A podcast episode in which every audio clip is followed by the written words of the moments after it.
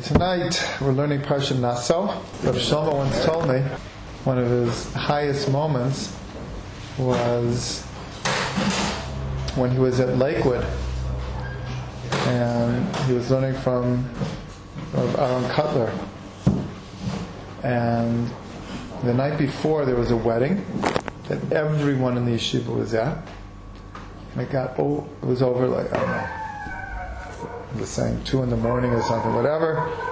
And Rav Shlomo was back in the Beit Midrash like five in the morning learning.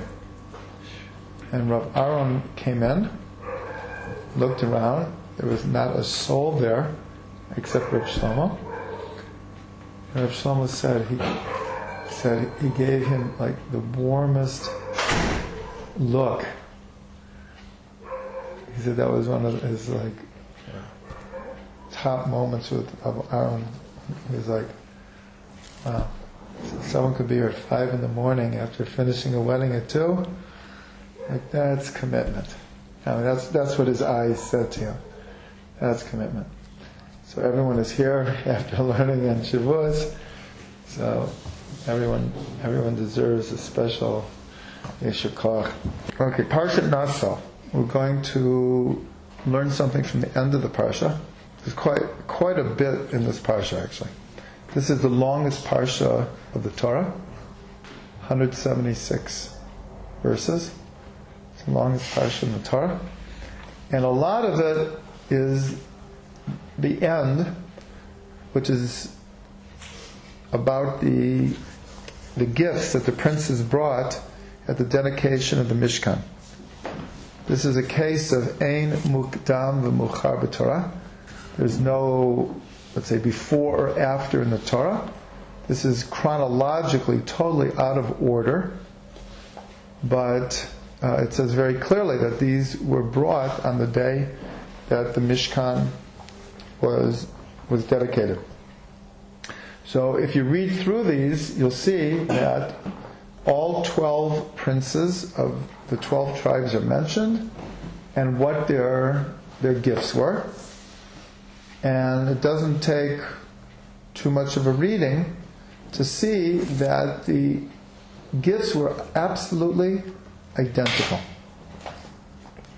Every single one brought the exact same gifts, which raises the obvious question why does the Torah have to repeat it 12 times?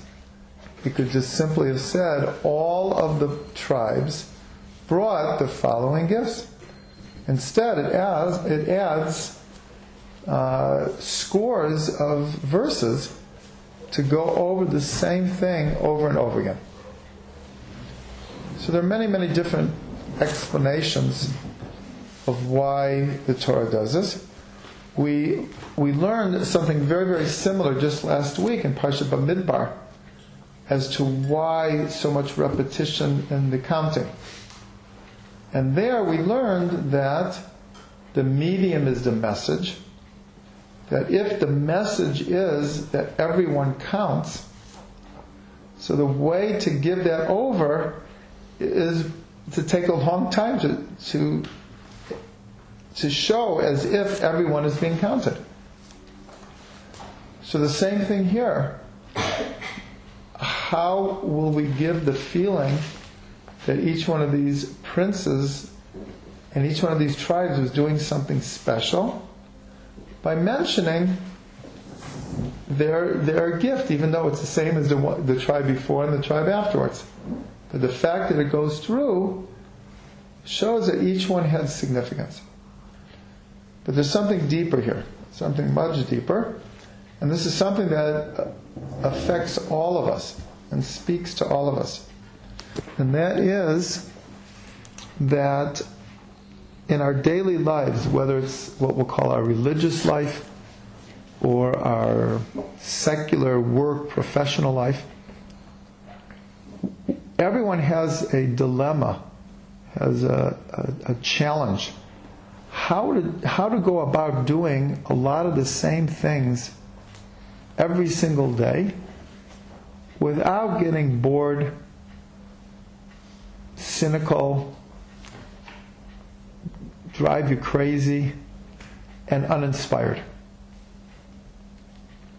how do we daven three times a day, day after day, week after week, month after month, year after year, hopefully decade after decade, and it's the same words, the same words. Okay, Shabbos comes, but it's the same words every Shabbos.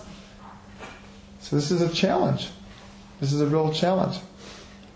So, in a sense, a lot of people like kind of like tune out in shul during Kriyat Torah when you get here because it's like, but here it only takes 10 minutes. What about the hour of davening shachri every morning? It's basically the same words. That's quite a bigger challenge than reading Parshat Naso in shul once a year. But the, the point is that it's bringing up a, a, a true dilemma in our lives. And so one of the answers is the, the Midrash says, even though they all brought the same gifts, each prince had a completely different set of kavanas, different set of meaning and symbolism to the gifts that they were bringing. So the Midrash actually goes through all 12 princes and their different kavanas. What we're going to do tonight is Rashi brings one whole set of these kavanas. One whole set. And they are among the most amazing Rashis in the whole Torah. So, what we're going to do tonight is we're going to go through the set of Rashis, which is amazing enough, and then we're going to try to understand what the kavana is here. What, what did they have in mind according to, to what Rashi is bringing that relates to the establishment of the tabernacle? Remember, all of this is happening on Rosh Chodesh Nisan, on the day that the tabernacle is put up, and the service in the temple, in, in, in the tabernacle begins in earnest. And we also have to remember, we'll tie it in, this is the same day that Nadav and Avihu die. We have to, we'll keep that uh, idea in mind and we'll, we'll get to it. So, first of all, Rashi mentions that this day in the Midrash is called the Day of the Ten Crowns. And it, it says that this day was the happiest day of, for God since the world was created. When the Mishkan was put up, we've learned this many times, because of the reason given that God wanted to make for himself a dwelling place in the lower worlds. This was the purpose of creation to make for himself a dwelling place in the lower worlds. And God's presence in the tabernacle was symbolic of his now having a place in the lower worlds. And therefore, the purpose of creation is fulfilled. We also know that the day that the Mishkan was put up is the same day that God created the world. Rosh Chodesh Nisan. We won't go back over the whole disagreement in the Gemara that many right whether whether the world was created in Tishrei at Rosh Hashanah time or at Nisan but we learned, according to the Tosfot, the, we can understand the conclusion of the Gemara is that the world is created in, in thought or potential at Rosh Hashanah time, and actuality in Nisan. Rosh Chodesh Nisan. So therefore, when it's called the Day of the Ten Crowns, this is connected to creation coming into being through ten expressions, ten mamarot. Of course, it's connected to the ten sfirot. Just a few days ago on Shavuos, we learned that's connected to the Ten Commandments. And now, this day is called the Day of the Ten Crowns. Why? The, the Midrash mentions ten parts of the service that w- was inaugurated for the first time.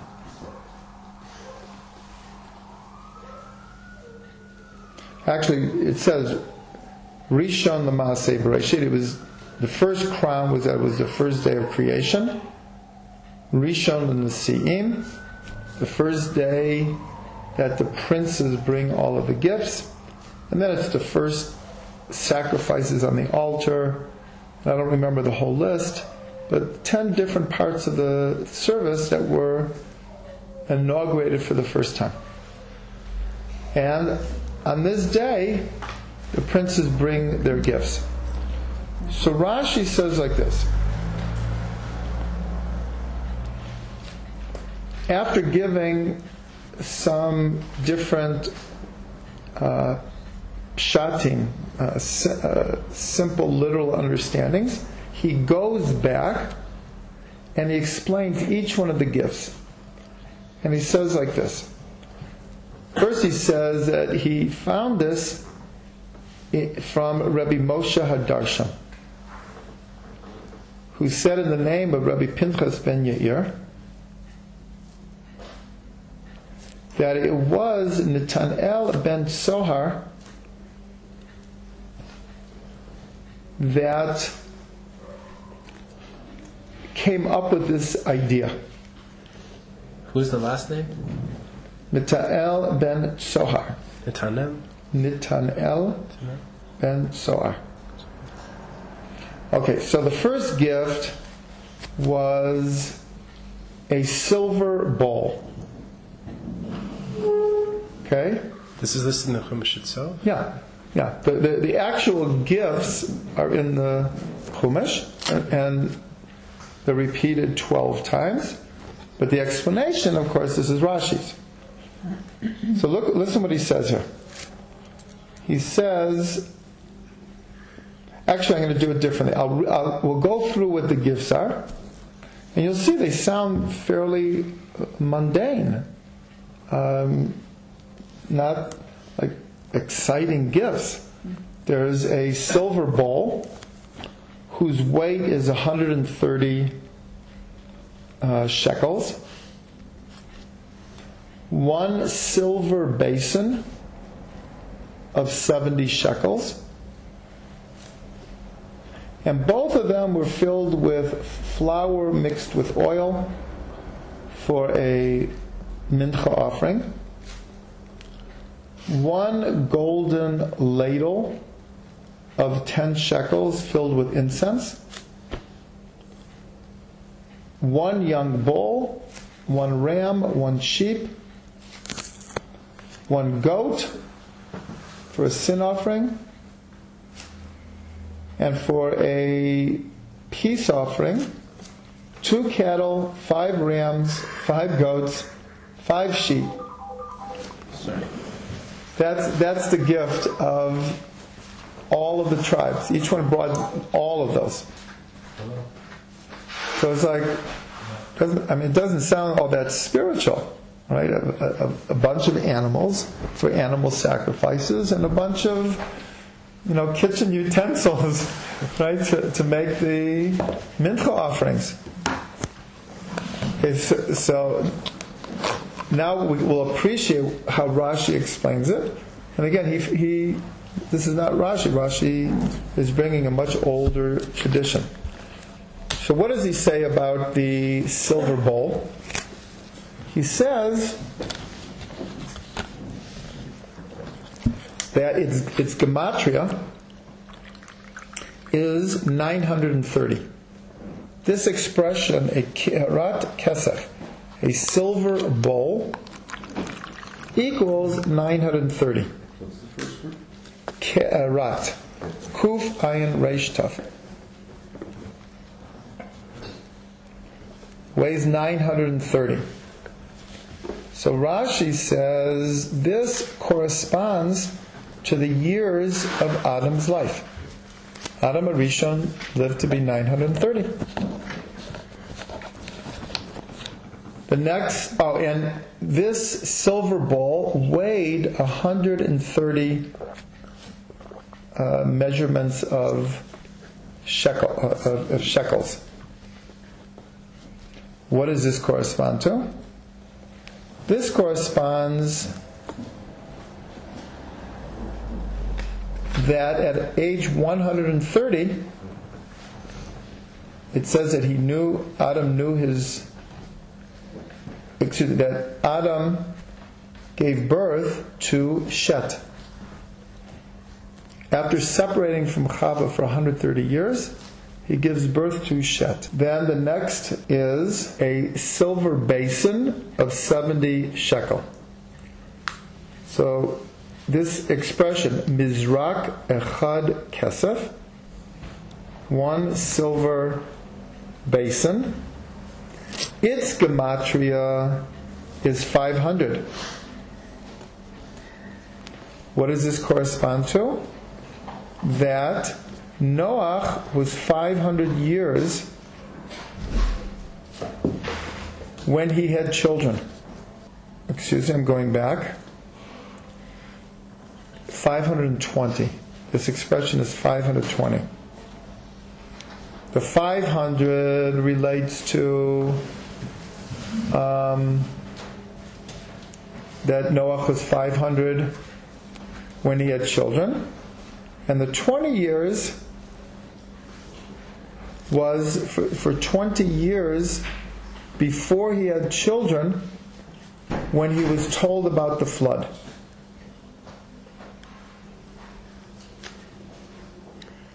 Twenty years. Before he was 500, Mizrak Kesef is 520. yes. And the 500 stands for how old he was when he had children. But 20 years before, he was told that the flood was coming. That's what Rashi says. Wait, he.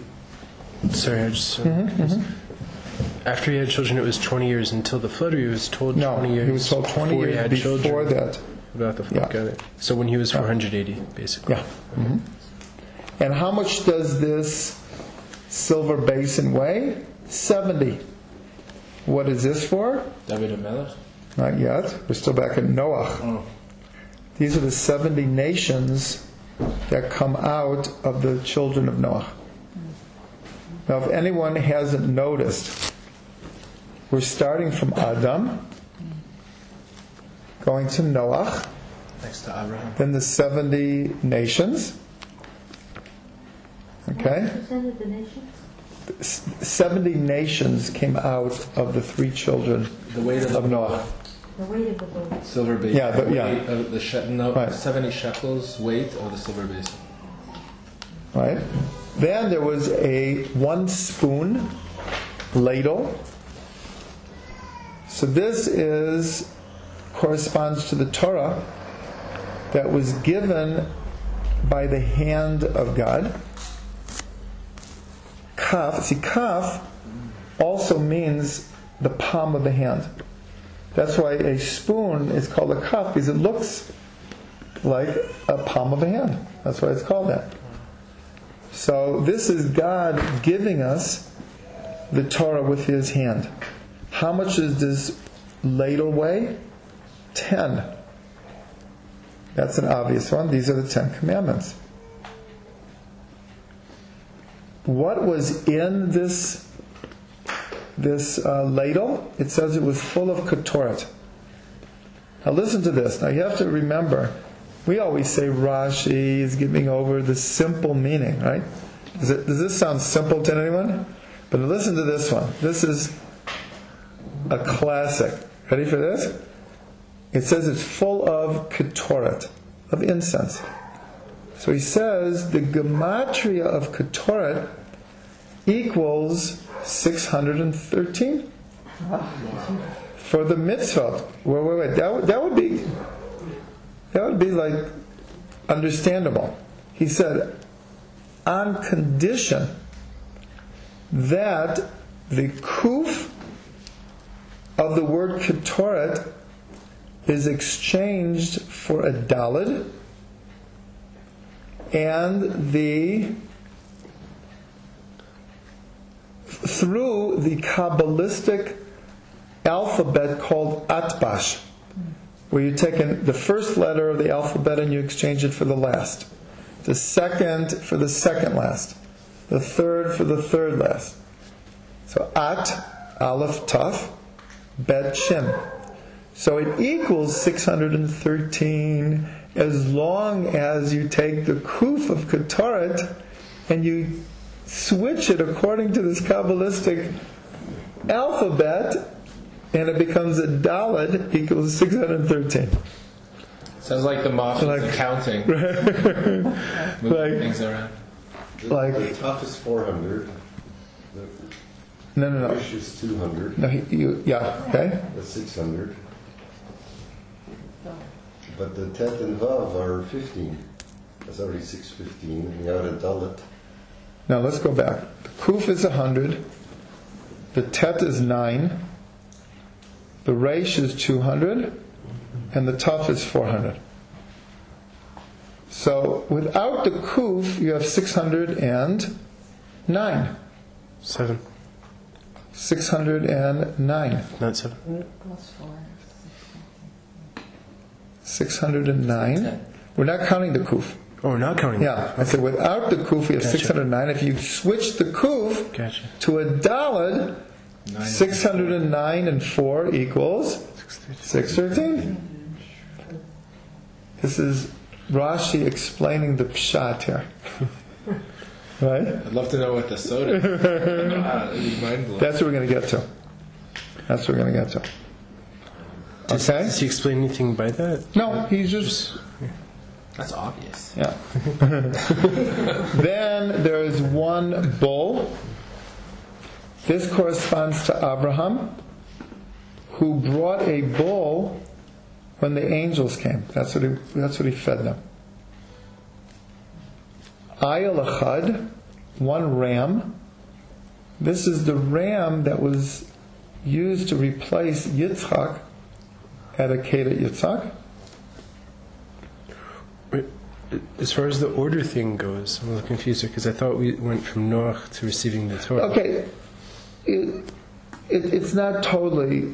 It's not totally. Okay. My point was is that we're going back to the very beginning of creation, and we're going through. So it's true. Up to the Ten Commandments, it was in chronological, and now it's the animals are going back. Just like this whole parsha is out of order. That's what we learned before you came. The, this part, this whole section of bringing of, of the gifts is totally out of order mm-hmm. chronologically. One sheep. So this is Yaakov. And this has to do with the whole story with Laban's sheep.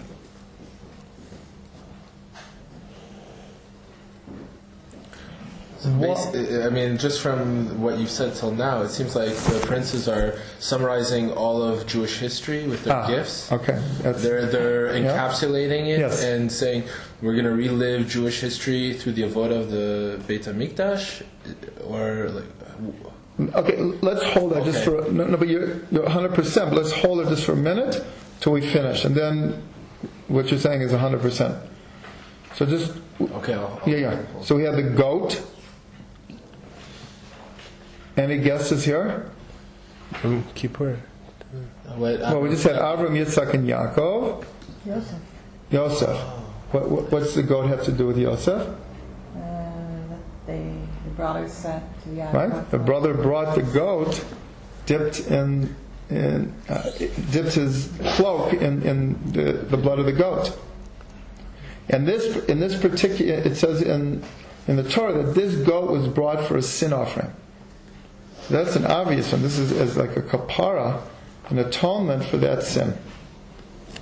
And then it says for peace offerings two cattle. This is Moshe and Aaron. Because they brought peace between Israel and their Father in heaven.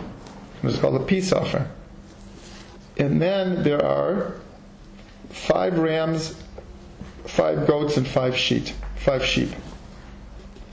So Rashi says the, the fact that there are three different types of animals here, this is corresponding to Israel being divided between Kohanim, Leviim, V'Yisrael. Sorry, what was the exact? I was writing the last thing. Rams, goats, and That's sheep. what's in sheep. Rams, goats, and sheep. Now, obviously, everyone can look in the Chumash, and you'll, you'll. This is all explicit. Again, Rashi isn't, but the gifts are, are explicit. And in, not just Kohanim, Levim, and Yisrael, but it corresponds to Torah, Nevi'im, and Ketuvim. Obviously, this was said with Ruach HaKodesh, that in the future, the Torah would have three parts. And the fact that all of these offerings were five five rams, five goats, and five sheep this is to tell us that on each one of the luchot were five commandments. So you had five commandments and five commandments, and and the five books of Moses. And with that, Rashi ends his explanation. So now, Moshe, say what you want to say. It just seems that the princes are trying to capture the essence of Judaism. And all these events were creating archetypes in time for the future that are going to be relived. Ah, okay. So that's That's, the, that's Yeah. what I was sensing. Yeah, yeah. there. So that's a, an excellent thing because when you read through this, you have, in a sense, up to that time, you have many of the key moments in, in, in history and the key people in history. And so, therefore, remember, what day is this? The day that the world was created on. This is the day that the Mishkan is being established. This is the day that they believed that the purpose of creation was being fulfilled. And so, therefore, they are, in a sense, having the kavana to take all of history and incorporate it into the into the Mishkan, into the service. Right? That's what you're saying? According according to Rashi, he gives this over in relationship to the second day, which was Yisachar. And it says because it was Yisachar's idea to bring, the way I understand it, these particular gifts. And the fact that Rashi picks this set of kavanot, we understand from, from it that there's, there's something special about the, this set of kavanas. Because it was from the tribe that thought of it. And so, therefore, it's a little bit like the Bikurim.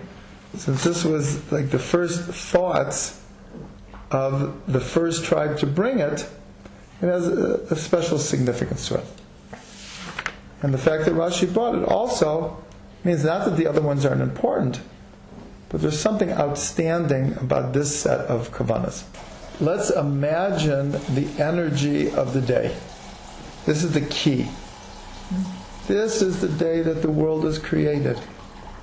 This is the day that the Shekhinah is going to begin to rest and be revealed in the Mishkan on an ongoing basis. This is when the glory of God is going to be revealed. This is the ultimate sign that we're forgiven for the sin of the golden calf. This is like the ultimate sign of, of the forgiveness. Because even though when Moshe came down with the second tablets on Yom Kippur, so that was a sign of atonement. Because the first tablets were broken because of the golden calf. And so after Moshe davening and praying for 80 days, really, two sets of 40, God come, uh, Moshe comes down with the second tablets on Yom Kippur, and I'm like, wow, God, God's forgiven us. But the next day, Moshe begins telling them to build a Mishkan.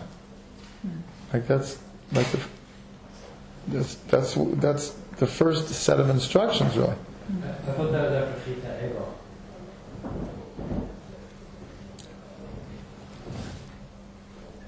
It, it, Both of these things happened after. yeah, but it was no, it was only after Moshe came down. After the Chet of Egel, Moshe really came down for one day, and then he went back up for 40 days. Came down for one day, made, uh, carved out the Luchot, and went back up for 40 days. It's only when he came down after Yom Kippur that he begins to tell them about the Mishkan. In the Torah itself, though, so this is this is a great mystery that the laws of given of, of building the Mishkan are given before the Chet Egel. That's a whole that's a whole other discussion. Why that is major disagreement whether we would have had to build a, a tabernacle had we not worshipped the golden calf. Hmm. Some people say yes, and some people say no. Hmm. Had we not hmm. Worshipped the golden calf, we would not have been commanded to build a Mishkan. We wouldn't have needed a Mishkan.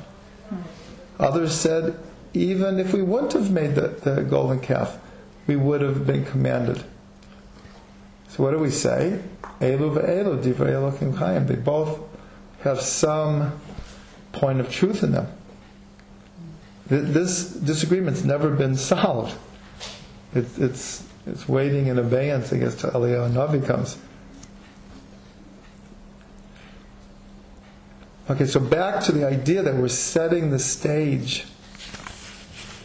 for what these kavanas are.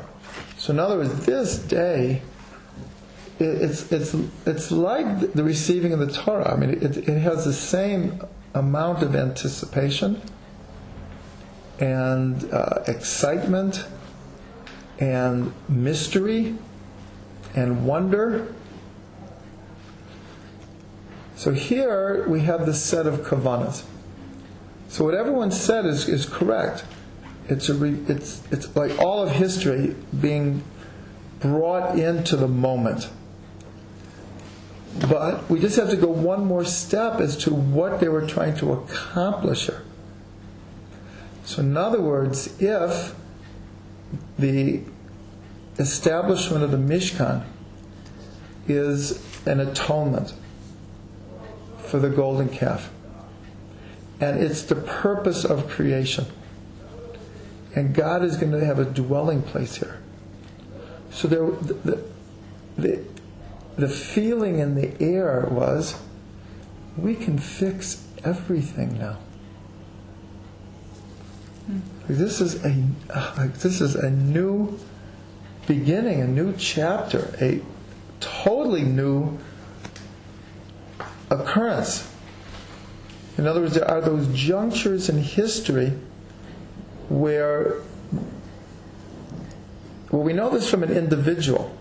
An individual knows that there's certain times in their life you plod along for years, just everything's going the same way, and all of a sudden different circumstances come into your life, and it's, it's everything changes.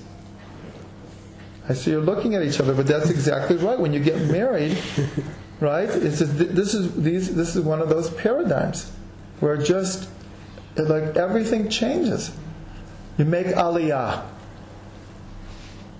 Everything changes. There- there- There's, there's a handful of events in our life that are like that, where the event absolutely changes our life. It's just not the same. It's just a different reality. But it's, it's that way in history also. There are certain junctures in history where there are opportunities, in a sense, to begin again. Noah, when he came out of the ark, it was like a once in a history opportunity to like start all over again. And that's why after Noah lands, does anyone remember what the first thing the Torah says that he did? Planted a vineyard. He planted a vineyard. And he got drunk and disaster. So everyone asks, why is that the first thing that he does? So the Zohar answers, according to the opinion that the, the tree of knowledge of good and evil was a grapevine. So the first thing that Noah does is, I, I, I better get it, I want to get it right this time, right from the beginning.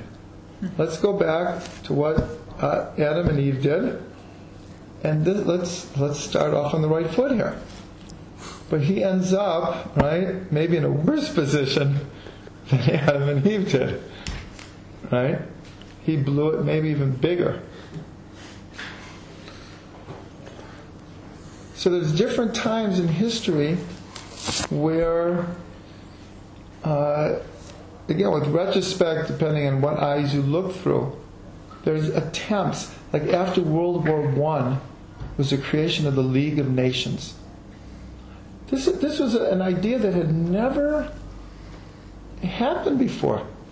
That all the nations of the world were going to get together and try to work out their problems. It was. It was a, it was a revolutionary idea, and its potential was phenomenal.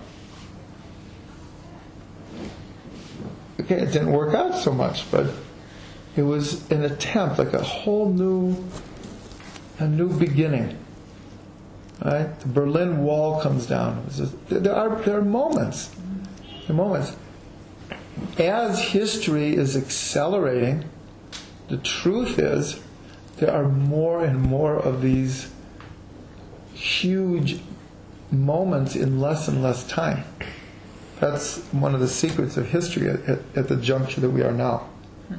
So now we look at the kavanas here. We look at these intentions, and like I said, not just summarizing history, not just let's say looking for God's hand in history, but there was a kavana, like, let's fix it. Let's either fix it or take the moment and and run with it. Which is then how Nadav and Avihu Ah, get in here. very good. Very good. So, so that brings us to what we mentioned in the beginning that this is the day that Nadav and Avihu died.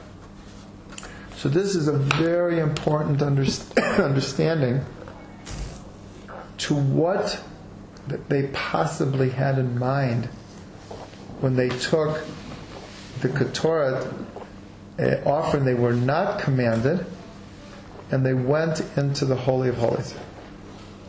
This is not the only way to understand what they did, but it's certainly a, a, a legitimate way that, put it this way, everyone agrees that what Nadav and Avihu were doing, even though the Gemara says maybe they drank and they were drunk, and maybe they were, they were you know, too full of their own ego, and, but that's just a, that's a, a, more of a superficial understanding.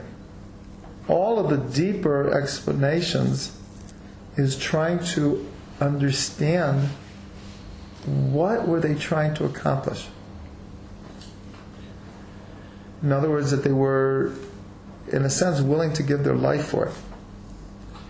And whether they were right or wrong, whether they could have fixed or couldn't have fixed, that's really not the issue now. We're just trying to understand what was their kavana. So there is in the Zohar, there's a connection between the opinion that they were drunk when they went in. It's connected to the vineyard of Noach, which is connected to the Eitz Hadat Tov the tree of knowledge of good and evil. So, is there any connection to like the fact that any- anything holy for Jewish practice today is connected to Kiddush? Very much. That very we're much. trying to continually do Right. tikkun. Okay, so that's a, a very, very good connection. Why, of all things, should we sanctify the Shabbos and, and holidays with wine? We just mentioned that Nadav and Avihu possibly tripped up over it. Noah certainly tripped up over it. According to one of the opinions, that's what the Eitz HaDaat Tov VaRa was. So you would think anything but wine for Kiddush. Anything but. But that's very connected to what we've already learned about Nadav and Avihu. You would think that since they went into the Holy of Holies with Ketoret, with incense, that that would be the last thing that we would want part of the Yom Kippur service, which is the holiest day of the year. But what do we see? In Parshat Achrei Mot, it begins after the death of the two sons of Aaron. And then it gives over all the laws of Yom Kippur. And the pinnacle of the service is the Kohen Gadol goes in with the fire pan and the incense into the Holy of Holies.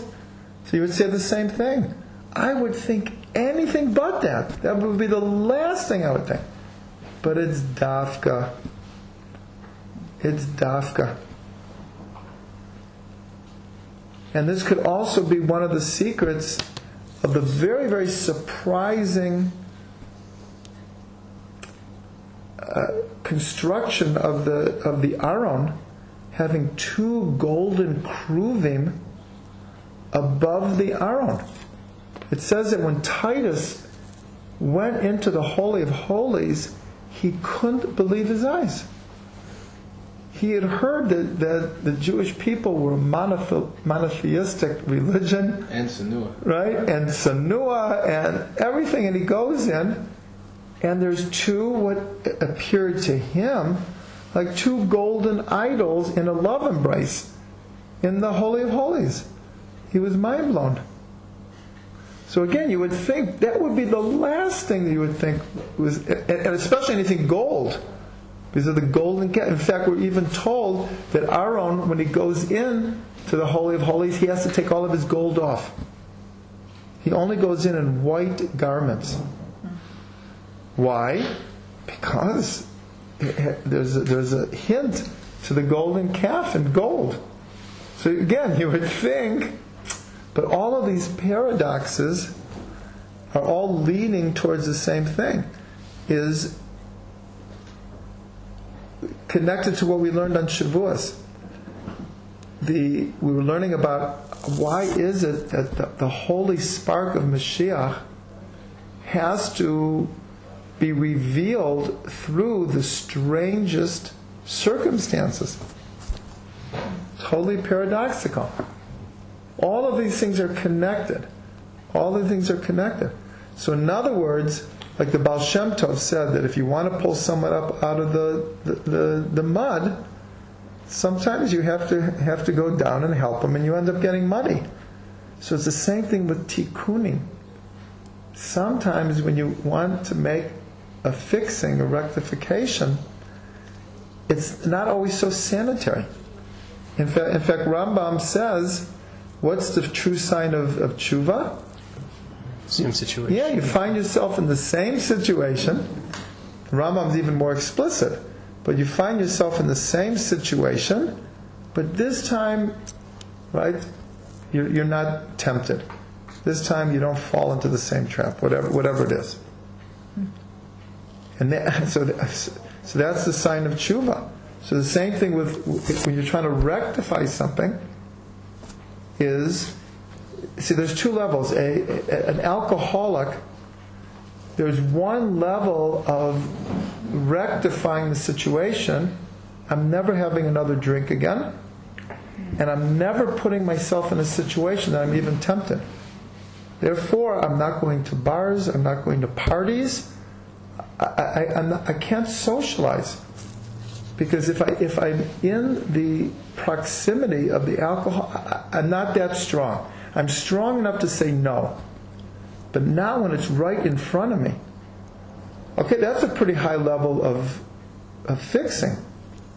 But it's obvious that the higher level of fixing is I can even go to a Farbrengen and everyone is drinking and having a good time, but I'm not tempted anymore because I just know, I know better for myself. I don't judge anyone else, but for myself, I can't. But I'm not even tempted. I'm not sitting there the whole time with my, my stomach in knots and in, in a moral dilemma should I, shouldn't I, should I, shouldn't I? No. That's finished with. So, all of these, this is just to answer the idea of wine. So, Dafka, that,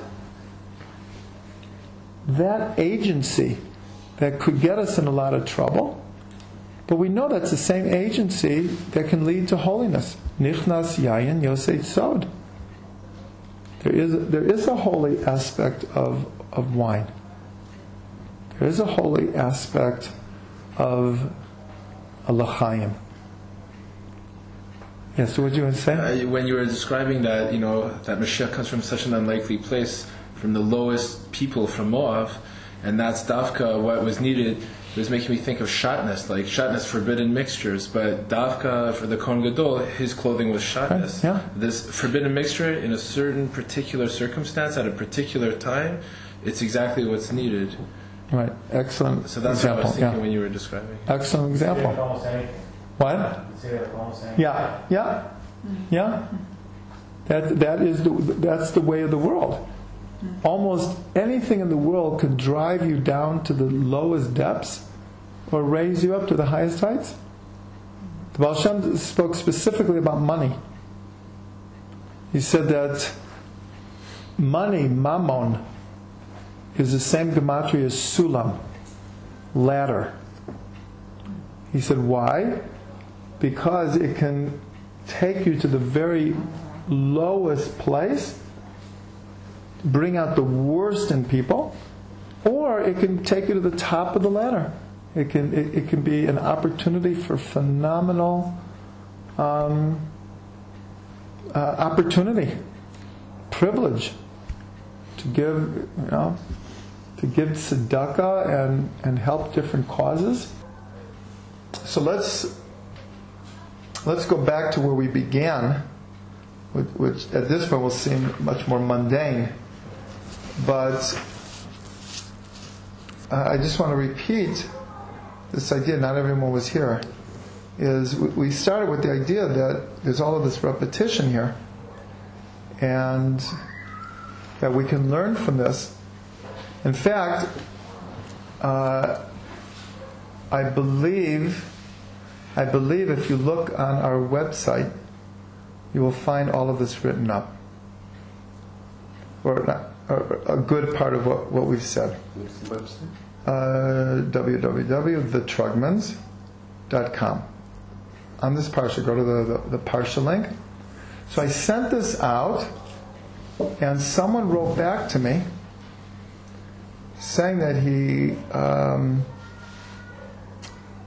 he respectfully disagrees, and he's he was under the intention uh, impression that all of them had the same kavana.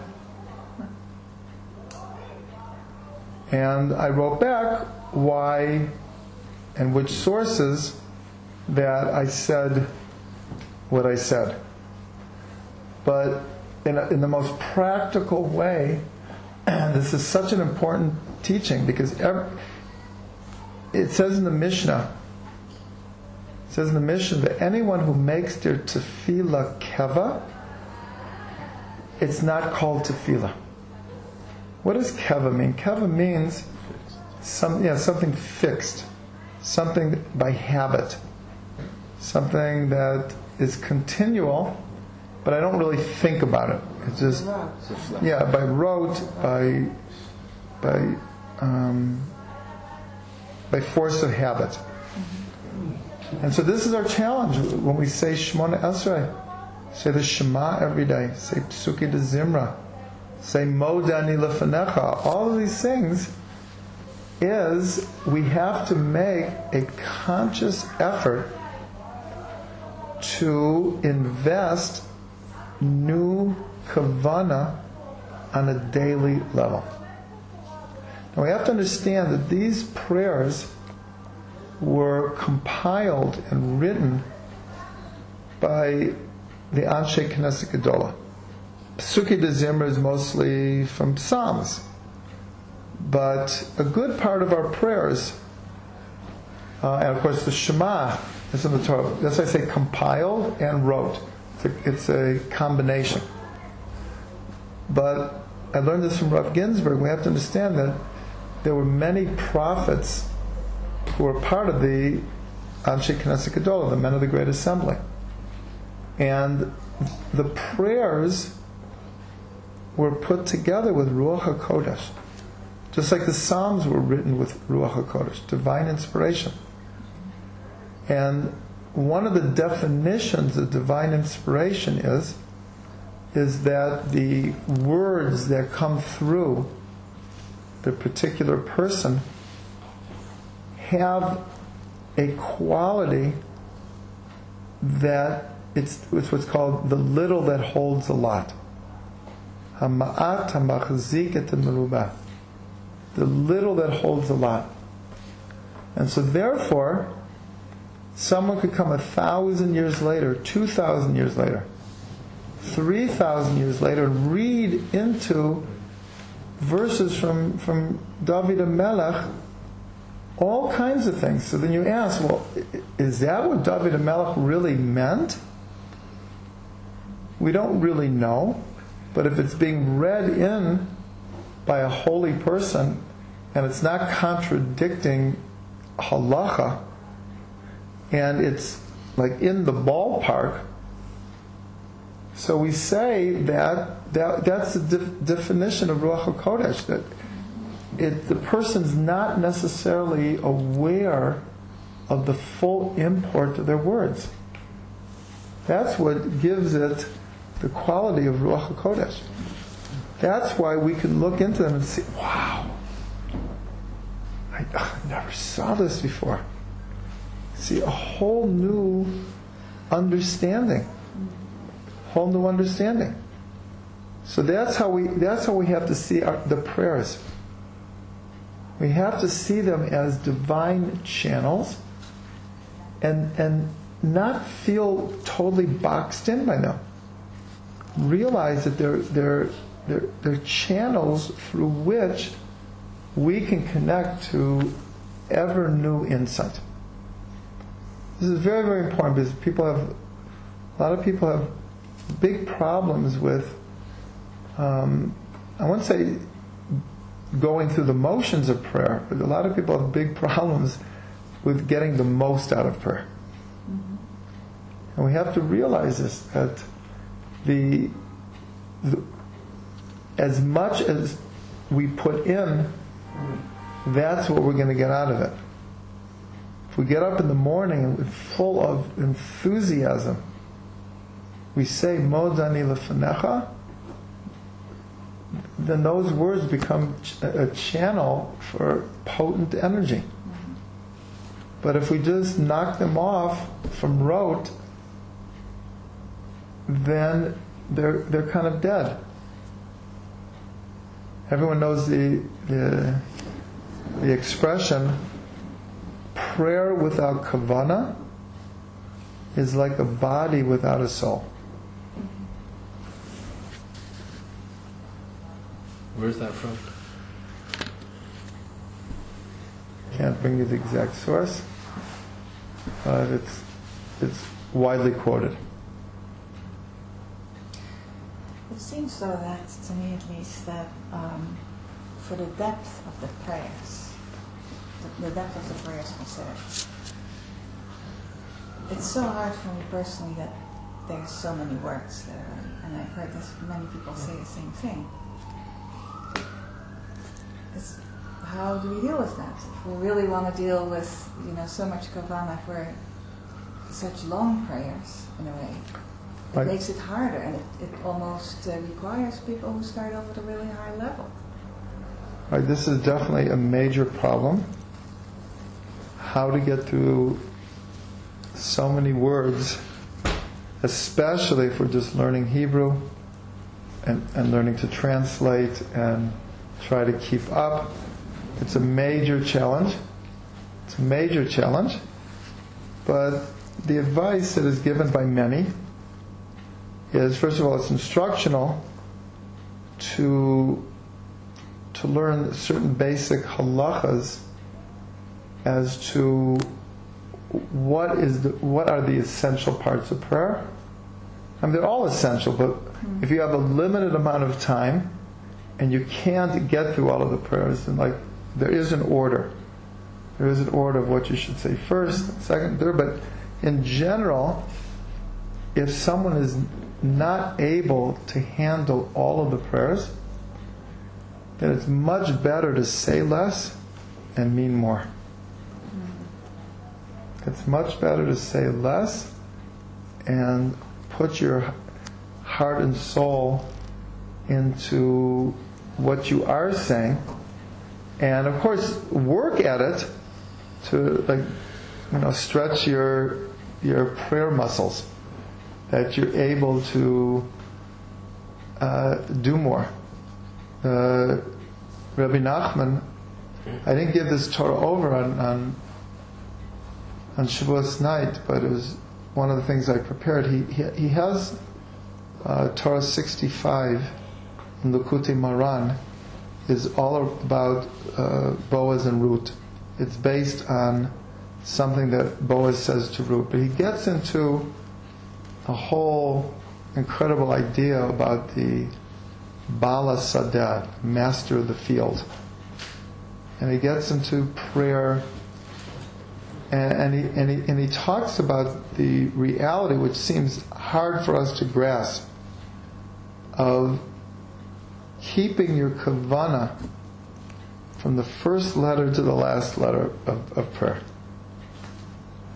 And that each letter you say is like, like picking some fragrant herbs and flowers, and you're creating this you know, beautiful bouquet. But if you lose your, your kavana, it's kind of like, in a sense, the field goes poof, and it's not there. There's this, there's this idea, and for most of us, it means to get through one prayer, right, or one of the Psalms, or the Shema, from the first letter to the last letter. Like that's a great start. But it, sh- it should be something that we should all try. And we'll see how hard it is. How hard it is just to go through Ashrei and actually look at each word, think about each word, and not think about anything else. See, this is the definition of meditation. That's why in the Kabbalistic tradition, meditation and prayer in many instances are, are synonymous. Because to really prayer, to really pray, there can be no extraneous thoughts, like, like, like in meditation. You can't really meditate if you're thinking about even two things at once. You have to be, whatever the meditation is, whatever the, the structure or the um, framework of the meditation, you have to be 100% in it for it to work. If not, like I said, the, poof, it's like gone. So how far can you take the analogy of Baal Sadeh? Because the Baal of a Sadeh has to leave Peah, he has to leave Leket, and he himself is not even doing the the reaping. He's got workers who are his agents. Not in every field. I was thinking about today as I was cutting down all the weeds in my yard. I was like, why am I not just paying someone else to do this? right? Some people do the work themselves. right? Even when it's hard. But that, that, that's aside. Um, I, I don't really know what to answer you, and that's that's a good that's a good uh, question. But you'll look at the Torah. Okay, because I just Yeah, a the Likutei Moharan. analogy, the Baal HaSadeh, and Mm-hmm. I was trying to follow the way you were describing it. And I understood it to some degree. I'll ask a question while you catch your breath and give you a little time. So, um, you're you're saying that uh, tefillah without kavana isn't tefillah, right? Like you said, it's in the Gemara or something. It's right? like a body without a soul. no, there was another thing you said that's something like um, some, Oh, if, if your if your tefillah is keva, it's keva. Oh, like if it's it's uh, not. It's a routine. mishnah. If it's routine, then it's not tefillah. Is what Yeah, it's not. It's not called tefillah. So just out of curiosity, I'm, I'm probably taking this way too far, and I don't know what I'm talking about. But like, would that be taking God's name in vain? Since you're like saying these these words with saying the name of God, In and a then, sense. and then it's not tefillah. Like it's a real problem. In a sense, yeah. Oh, that's that's intense. Yeah. In a sense.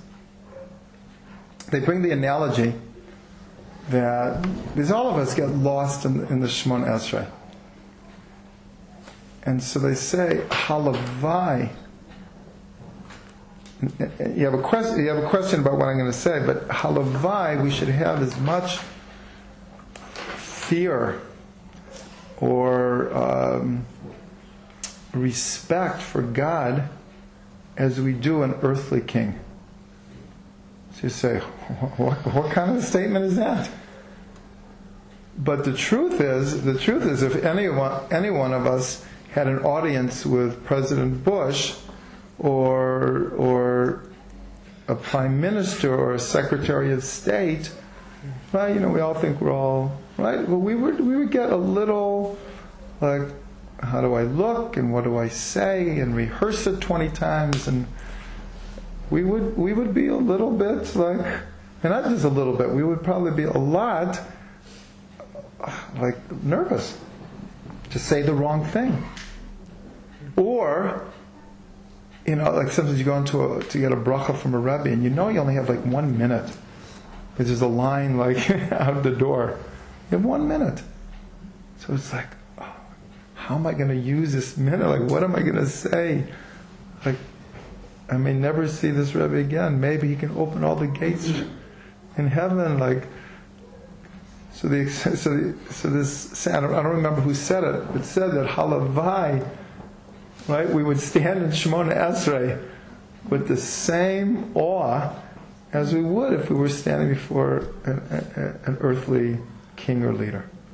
I mean, I guess that sounds strange when you think about it. Wasn't Zusha's bracha to his students? Don't remember. Could be. I found it on his You should be like Moshe, not like Moshe Rabbeinu, you should be like yourself. Right. That that was. No, but also yeah. he gave his students a particular bracha too. It could be Moshe. It could be.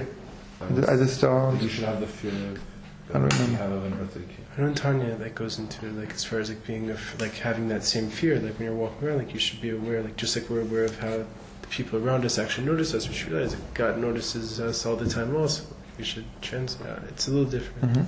Mhm. Okay, so we should have the bracha. Two brachas. First bracha is we should have have the vision to fix our lives. Just like these kavanas, we should be able to fix what we have to fix, even if it goes back to Adam. And according to the Arizal, we all go back to Adam, actually quite literally through gilgul. So th- this idea of having to go back to the very beginning is really true for all of us. But each one of us has to dig deep inside and hopefully get inspiration from this that that we can fix certain things. Even though we brought all these examples of they tried to fix it and they didn't and they but there, there are things that are fixed. We can fix things. Rabbi Nachman said if you believe you can break it, believe you can fix it. If you can break it, you can fix it. The second bracha is that we connect to this divine inspiration that's available at a daily level. And we just don't fall into the trap of, of rote observance. Hmm. And we have to work at it, but it, it makes all the difference in the world. Because when we're doing things by rote, we don't feel good. We don't feel good about ourselves. We don't feel. It doesn't feel good. But to do it differently, we have to, we have to work at it. So I give us all the bracha that we have the koach to really work at it and have new inspiration every day.